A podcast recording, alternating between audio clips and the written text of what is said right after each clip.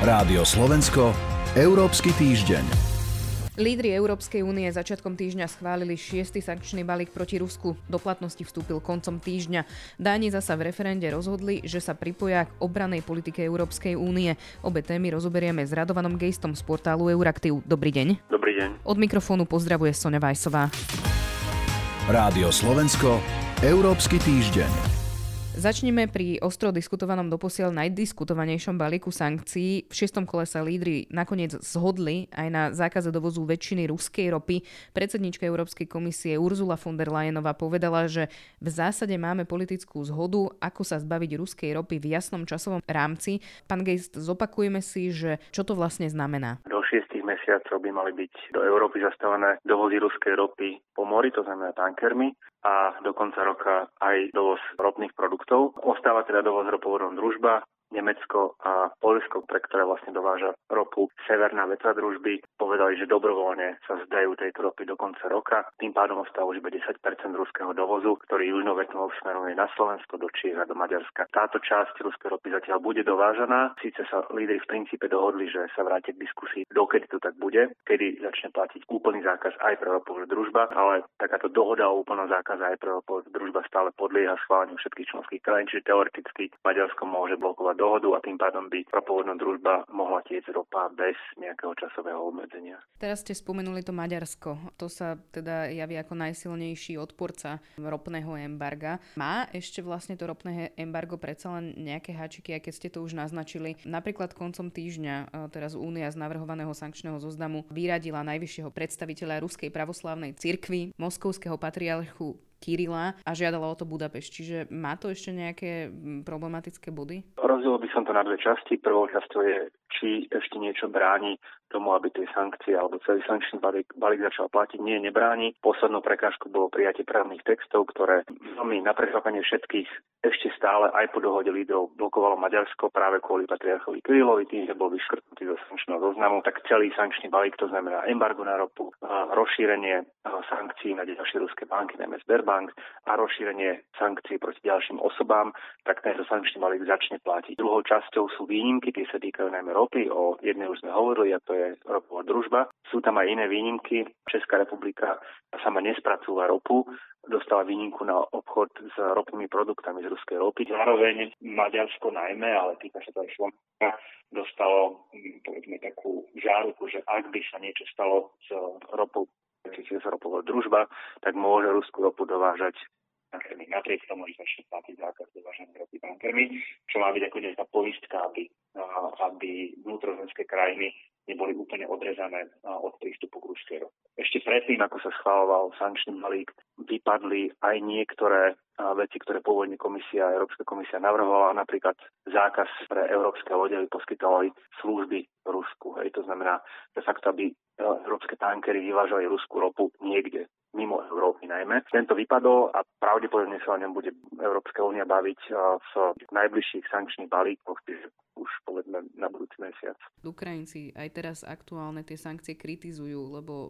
hovoria, že sú z ich pohľadu stále nedostatočné, stále neobsahujú plyn, čo, je, čo bude pravdepodobne stále komplikované a rozhoduje sa o nich aj príliš pomaly. Takže existuje nejaký náčrt toho, ako by tie ďalšie sankcie mohli vyzerať, alebo sa o nich ešte nehovorí? Je nepravdepodobné, že či už ide o dohodu o tom, že Európska únia prestane dovážať uhlie, pretože aj tá nestúpila do platnosti hneď, ale de facto začne platiť od konca jesene, alebo pokiaľ ide o dohodu o rope, čiže je nepravdepodobné, že by sa Európska únia dohodla v nejakom rýchloš, rýchlejšom zavedení týchto sankcií. Čas bol v podstate určený tak, aby dal možnosť európskym krajinám pripraviť sa na to, že ropa z Ruska nebude tiecť a treba hľadať nejaké alternatívne riešenia.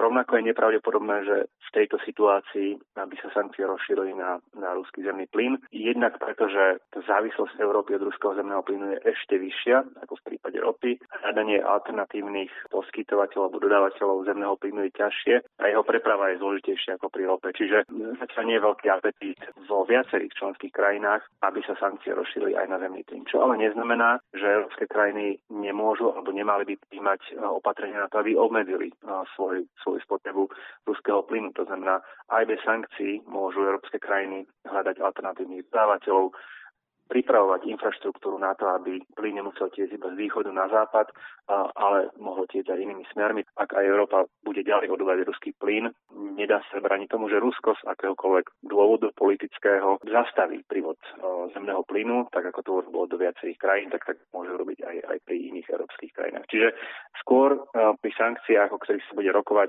sa bude hovoriť o prehlbení existujúcich sankcií, napríklad v nejakom časovom horizonte, kedy sa zrušia existujúce výnimky ktoré sú pri rope, alebo rozšírenie tých sankcií aj na dovoz ropy európskymi, európskymi tankermi. Toľko téma európskych sankcií. V ďalšej časti sa pozrieme na rozhodnutie Dánska pripojiť sa k obrannej a bezpečnostnej politike Európskej únie.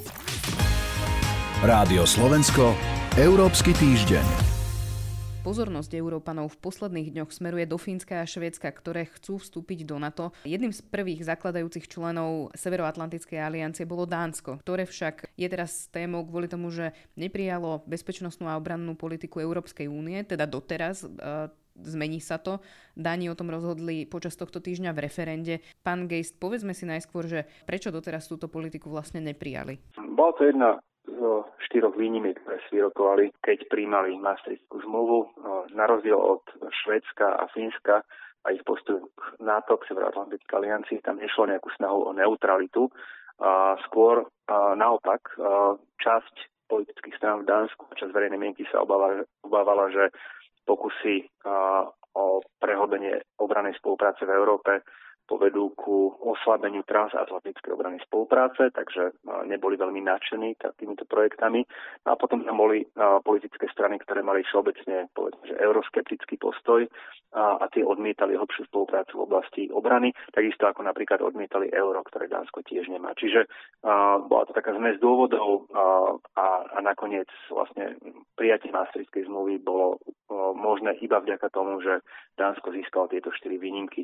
Situácia sa ale mení a v podstate v stredu sme videli, že v referende dve tretiny pri pomerne vysokej účasti a dve tretiny ľudí prijalo vstup Dánska do Európskej obranej spolupráce. Čo to teraz vlastne pre Dánov bude znamenať? Čo to tá obranná a bezpečnostná politika vlastne znamená? Obranná bezpečnostná politika v Európe sa povedzme rozvíja v takých troch hlavných líniách. To prvo je snaha o vytváranie nejakých spoločných pozícií, stratégií v oblasti obrany. Už myslím, že aj v minulosti sme v tejto relácii hovorili o strategickom kompase, európskom strategickom kompase. Čiže nájsť nejakú, nejaký spoločný postoj k výzvam, ku hrozbám, ktorým Európa v globálnom prostredí čelí a spoločný názor na to, ako im má čeliť. Čiže to je taká strategicko-politická oblasť. Ďalšou oblasťou je posilňovanie spoločných obranných kapacít, čo siaha od spoločného obranného plánovania po projekty nejakých spoločných zbraňových systémov, spoločné nákupy, pretože tie sú efektívnejšie, ako keď každá krajina nakupuje spoločne, takých tých materiálnych kapacít a posilňovanie materiálnych kapacít v obrane. Tam rozvíja niekoľko projektov, nie je úplne úspešne, nie je úplne rýchlo, ale minimálne tam tá spolupráca postupuje. No a potom tou tretiou veľkou oblasťou, veľmi diskutovanou, je vytváranie nejakých, nazvime to, obranných jednotiek. Hej. To znamená, že vojenských jednotiek, ktoré by Európska únia mohla použiť už pred niekoľkými desaťročiami. Tu bola dohoda na tom, že Európska únia vytvorí nejaké spoločné sily. Tie samozrejme vždy budú pozostávať z, z jednotiek, ktoré vyčlenia členské krajiny, podobne ako je to pri NATO. Zatiaľ tie projekty neboli veľmi úspešné. Opäť sa o tom hovorí, o sílach rýchleho nasedenia, ktoré by boli vyčlenené pre potreby Európskej únie.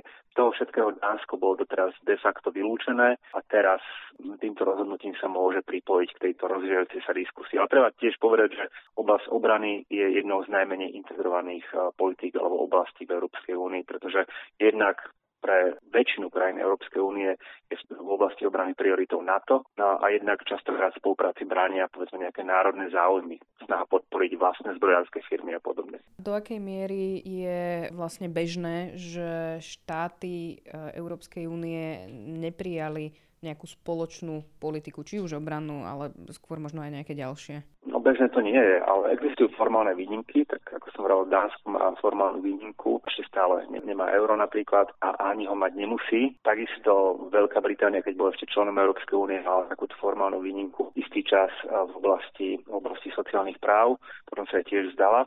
A existujú neformálne výnimky, ktoré sú de facto akceptované. Napríklad Švédsko síce nemá formálnu výnimku v oblasti menovej e, únie, ale nik nečaká, že Švédsko v nejakom dohľadnom čase vstúpi do eura, pretože na to nie je teraz nejaká politická podpora. A, v podstate aj a, tie tzv. nové členské krajiny, ako Česká republika, Maďarsko a tak ďalej, ktoré, a, u ktorých sa predpokladalo, že po istých, po určitom období prispôsobovania sa ekonomického príjmu spoločnú menu, tak dnes nik netlačí na Českú republiku, ani na Polsko, ani na Maďarsko, aby európsku menu prijali. Niektorí ju príjmajú, ako napríklad Chorvátsko, niektoré na to nemajú, povedzme, ekonomické predpoklady zatiaľ, ale, ale tie, ktoré nemajú, poviem, napríklad Česká republika, tak nikto, netlač, nikto na nich netlačí. De facto je to prijaté, že toto je nejaká ich výnimka v oblasti uh, európskej spolupráce. Toľko Radovan Geist z portálu Euraktiv. Ďakujem vám za rozhovor. Ďakujeme aj Počúvali ste Európsky týždeň. Za pozornosť ďakujú portál Euraktiv a Sonja Vajsová. Rádio Slovensko, Európsky týždeň.